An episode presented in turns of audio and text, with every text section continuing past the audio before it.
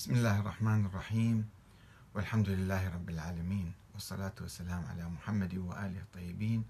ثم السلام عليكم أيها الأخوة الكرام ورحمة الله وبركاته. لماذا أنتقد السيد مقتدى الصدر؟ هل لكي أضاعف عدد خصومي وأعدائي؟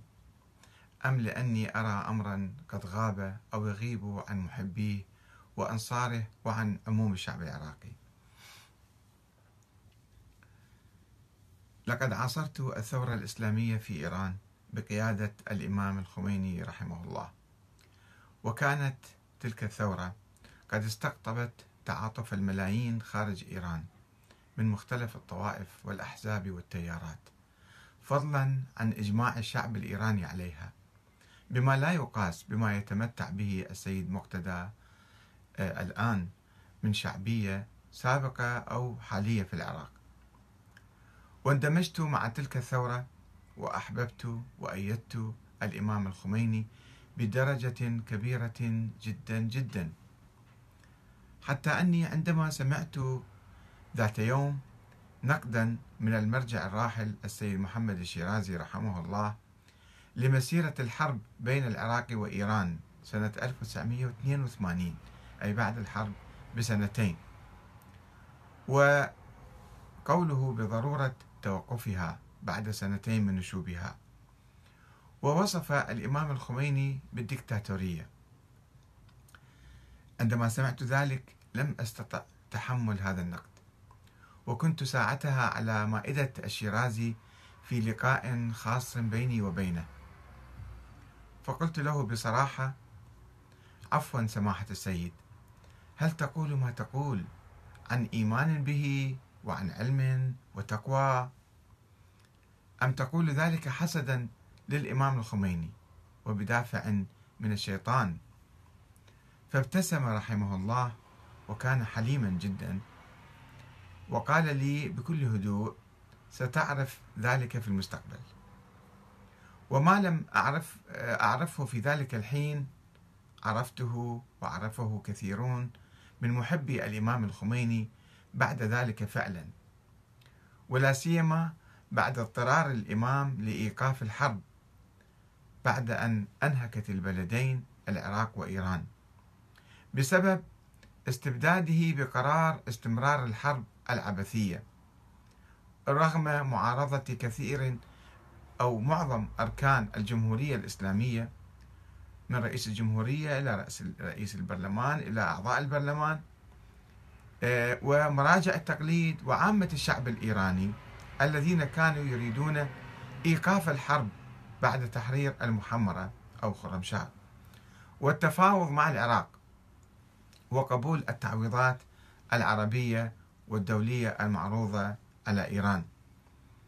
ولكن الإمام كان يصر على إسقاط صدام حسين كشرط وحيد لإيقاف الحرب إلا أنه اضطر أخيرا لقبول ذلك. إيقاف الحرب. بعد أن أفلست إيران وكادت تنهار اقتصاديا وعسكريا. وتبين لي حينها صحة موقف السيد محمد الشيرازي الذي لم أكن بحالة نفسية لاستيعابه قبل سنوات وقبل اتضاح خطأ الإمام بقرار استمرار الحرب. لقد اعتمد الإمام الخميني في قراره على شعبيته الساحقة وعلى موقعه كمرجع تقليد وعلى النظام السياسي الإيراني الذي يعطيه صلاحية قائد القوات المسلحة الذي أيضا لم يكن يسمح لأي مؤسسة دستورية إيرانية بمحاسبته ونقده وإيقافه عند حده أي لأنه كان يتمتع بصلاحيات سياسية مطلقة لا تحدها حدود بحيث لم يكن يجرؤ أي أحد على نقده أو الاعتراض على قرار الاستمرار بالحرب فكانت الفاجعة في النهاية.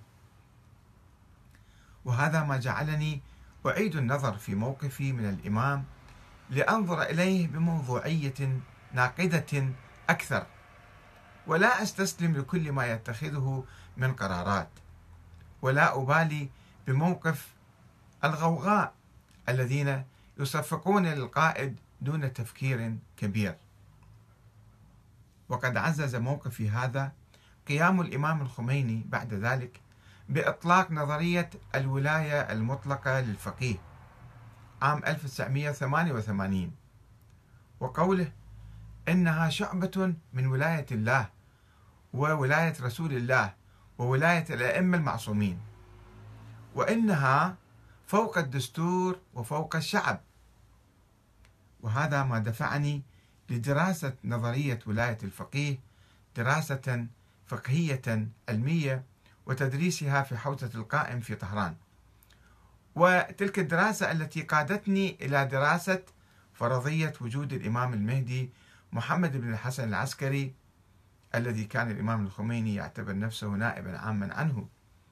ثم دراسة نظرية الإمامة الإلهية لأهل البيت التي اكتشفت أخيرا أنها بعيدة عن أهل البيت وأنها مؤلفة من الغلاة والمتكلمين وأن الإمام الخميني يستمد نظريته الدكتاتورية المطلقة المسماة الولاية المطلقة من نظرية الإمامة الإلهية.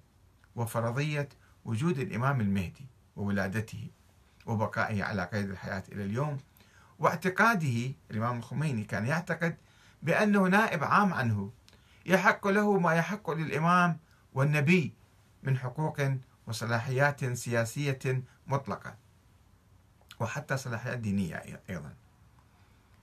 وربما يعرف من يتابعني بأن خلاصة ما توصلت إليه في كتابي تطور الفكر السياسي الشيعي من الشورى إلى ولاية الفقيه الذي بحثته في إيران في أواخر التسعينيات ونشرته عام 1997 يعرف بأن رفضي لولاية الفقيه والمرجعية الدينية ودعوتي لإقامة نظام ديمقراطي عادل على أساس نظرية ولاية الأمة على نفسها.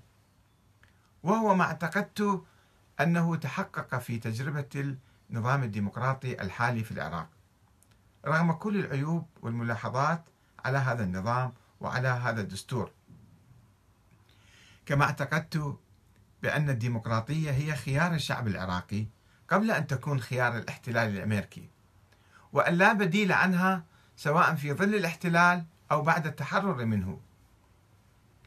وربما يعرف الأخوة الأصدقاء أني كنت عضوا في لجنة العمل المشترك العراقية في لندن ممثلا ممثلا عن منظمة العمل الإسلامي.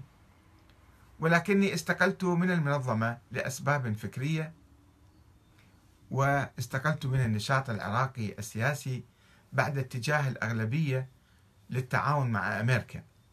ورفضت الاحتلال الأمريكي للعراق علنا في الإذاعات والمظاهرات أيضا وكان من الطبيعي أن أؤيد المقاومة الوطنية بما فيها موقف السيد مقتدى الصدر الرافض للاحتلال ومعركة النجف ومدينة الصدر ومناطق أخرى عام 2004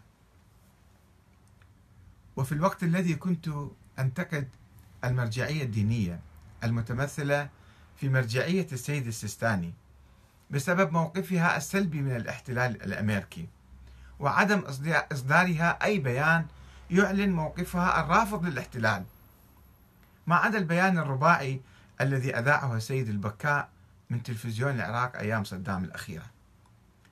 وكذلك بسبب دكتاتورية المرجعية وعدم تقبلها لأي تطور ديمقراطي كالنقد والمحاسبة والاختيار من الشعب. وأيضا بسبب طائفية المرجعية وتأليفها لقوائم انتخابية شيعية في مقابل القوائم السنية وقبولها بهذا النظام يعني. في هذا الوقت أنا أملت بالسيد مقتدى الصدر خيرا ووجهت له رسالة ملؤها الحب والنصيحة عام 2008 ودعوت فيها ودعوته فيها لتكريس الوحدة الإسلامية الوطنية واجتناب الحرب الطائفية لا سيما بعد فتنة 2006 التي انخرط فيها ما يسمى بجيش المهدي التابع للصدر. وقد دعوته في حديث آخر قبل ستة أشهر بتاريخ 24 تشرين الثاني من العام الماضي إلى الدخول بقوة في الانتخابات والتصدي حتى لرئاسة الوزراء.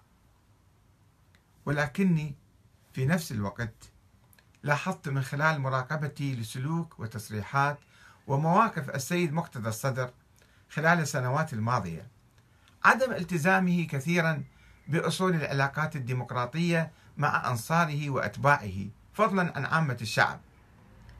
وذلك بالتعامل معهم من موقع الفوقية والأبوية أكثر من موقع ولاية الفقيه المطلقة التي كان يقول بها الإمام الخميني والتي لا يؤمن بها الصدر كما يبدو ولكنه يمارسها بشدة في إقصاء من يريد وتقريب من يريد داخل التيار الصدري في حين تغيب ظاهرة النقد والمحاسبة والمراقبة واختيار القرارات بحرية داخل هذا التيار الذي يتبع سياسة التبعية المطلقة له والتقليد الأعمى للصدر رغم أنه ليس بمرجع ولا فقيه يعني.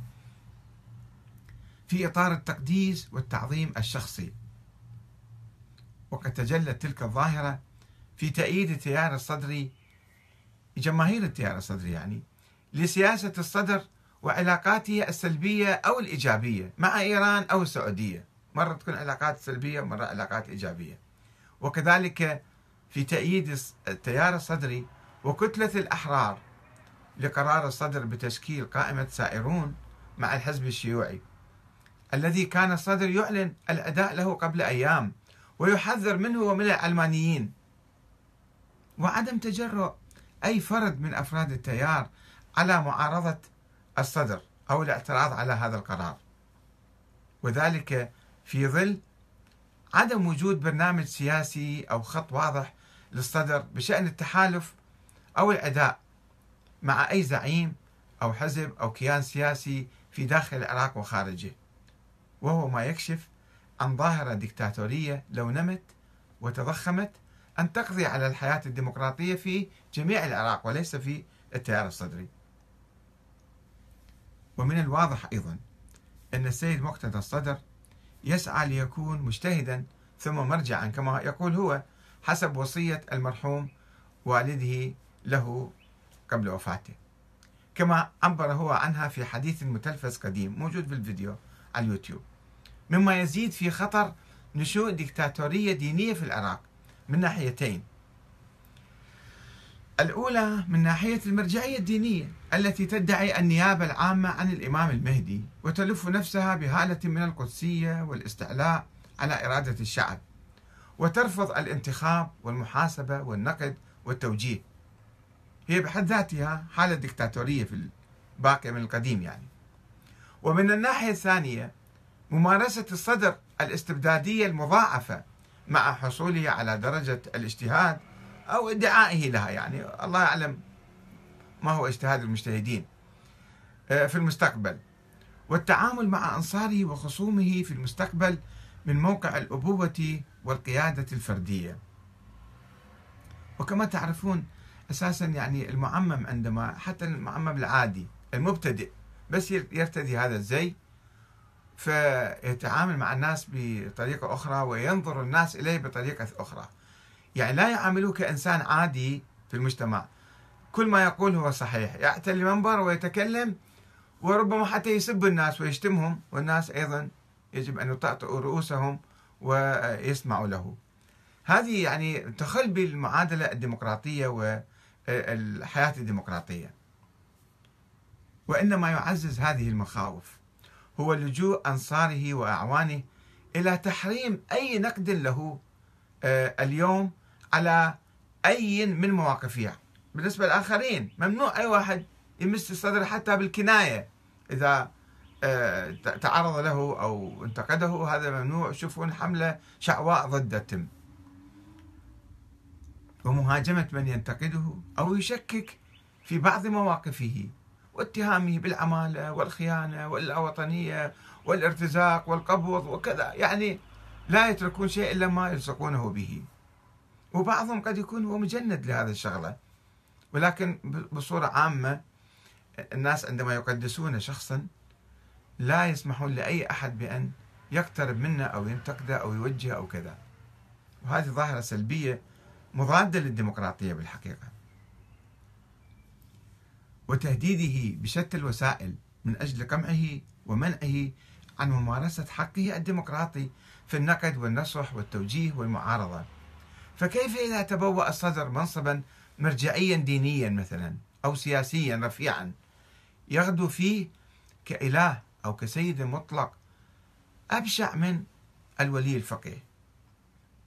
وأنا حينما أنتقد الصدر لا أنطلق من أي مواقف مسبقة ولا مصالح ضيقة وأنا لا أنتمي لأي حزب كما تعرفون.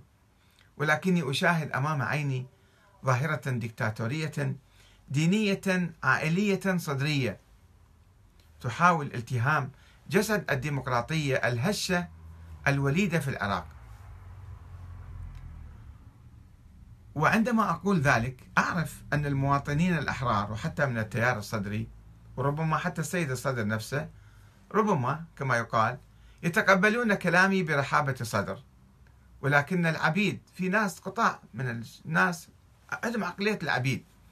المشبعين بالثقافة الدكتاتورية وعبادة الأشخاص. سوف يهاجمونني بلا رحمة كما فعلوا معي ومع غيري من قبل.